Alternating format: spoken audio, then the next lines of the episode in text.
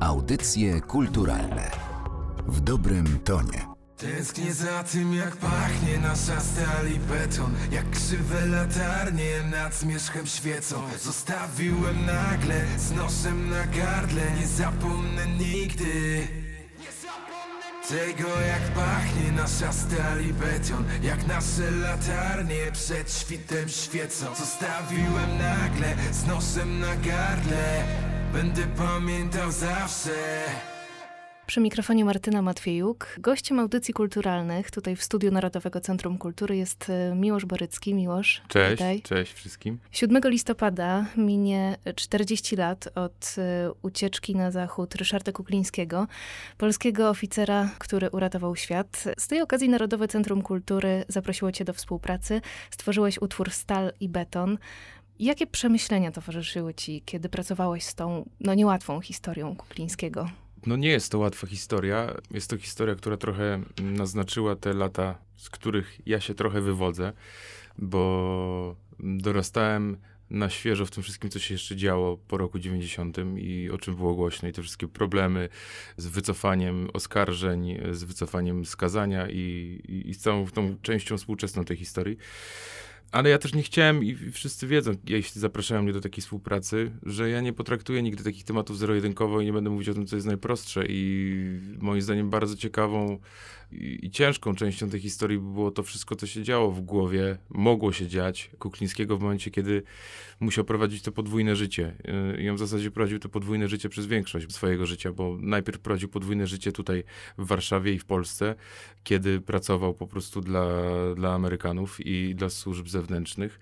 Prowadził podwójne życie w domu, bo musiał tuszować to, co robił romansami z innymi kobietami, a potem po ucieczce też prowadził podwójne życie, bo to wcale się tam nie skończyło i to, co się wydarzyło w jego życiu prywatnym, ta tajemnicza śmierć jego synów, te prześladowania, to, to było też takim dualizmem cały czas, z którym on się niestety musiał spotykać i z którym musiał walczyć.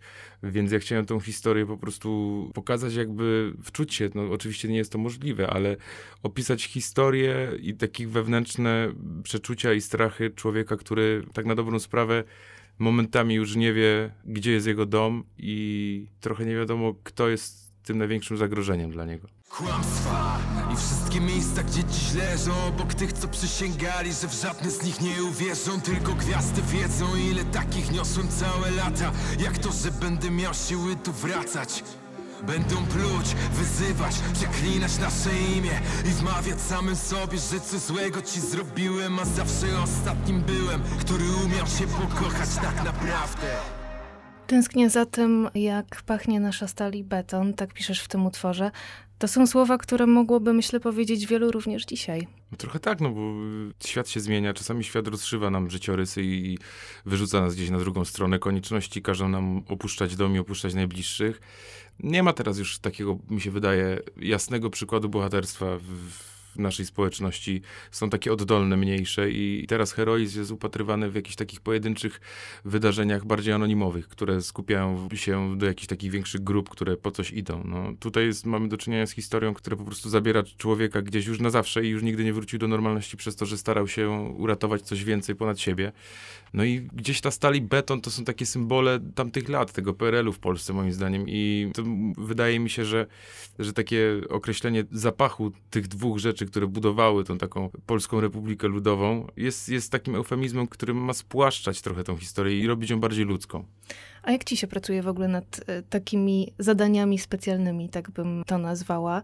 No w tym przypadku też doszedł ten aspekt e, takiej odpowiedzialności patriotyczno-historycznej. Jak to jest tworzyć utwory, no powiem wprost, na zamówienie, związane z czymś? Ja bardzo lubię takie zadania, bo czy to były historie ze Smolikiem i z Natalią Grosiak, czy utwór Dom z zespołem Śląsk, y, nawiązujący do stulecia pierwszego powstania śląskiego, czy właśnie to, czy na przykład Norwid w, w lektury 2.0.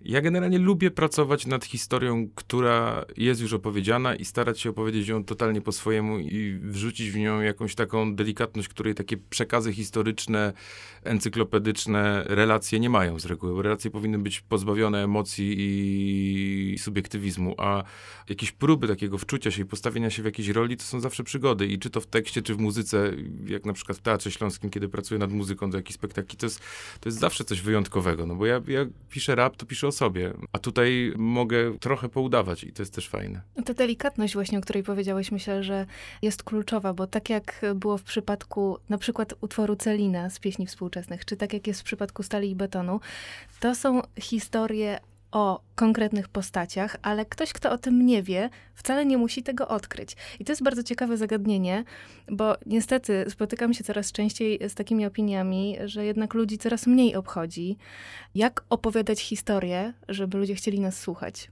Bo żyjemy w świecie, w którym opowiadanie historii nie jest w cenie na dobrą sprawę. My szanujemy sobie teraz bezpośredniość, tak zwaną relację bezpośrednią i prostolinijność przekazu. Mi się wydaje, że muzyka, sztuka nie są od tego, żeby być prostolinijnym, płytkim przekazem, który trafia bezpośrednio w sedno. Mi się wydaje, że właśnie po to wychowywali nas muzycy i kompozytorzy przez lata, literaci, malarze, żebyśmy mieli w sobie trochę wrażliwości i odwagi, żeby budować dalej jakiś taki świat nieoczywisty albo świat pełen metafor i nawiązań.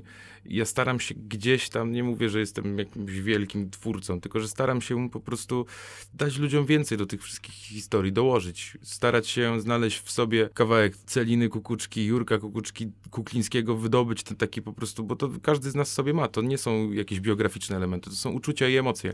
I po prostu trzeba je w odpowiedni sposób obudować tekstem albo tekstem i muzyką i dać ludziom, żeby, żeby sobie to dalej analizowali i trwali z tym. Jak powietrze Ameryki przeci, gdy dom, kiedy puszczasz moją dłoń, chyba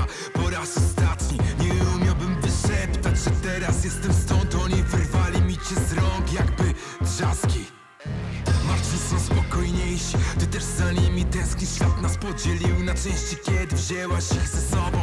Dałem słowo, że będę obok Aż nie stanie czas i Wierzyłem sam, że będę wierny. Kłamstwa. Znam wszystkie myśli, kiedy obok leżą. Jak każda, która miała dać więcej niż ty. Zgasimy nad ranem Tak od siebie daleko. Tylko nasze gwiazdy wiedzą ile miałem sił. Audycje kulturalne w dobrym tonie.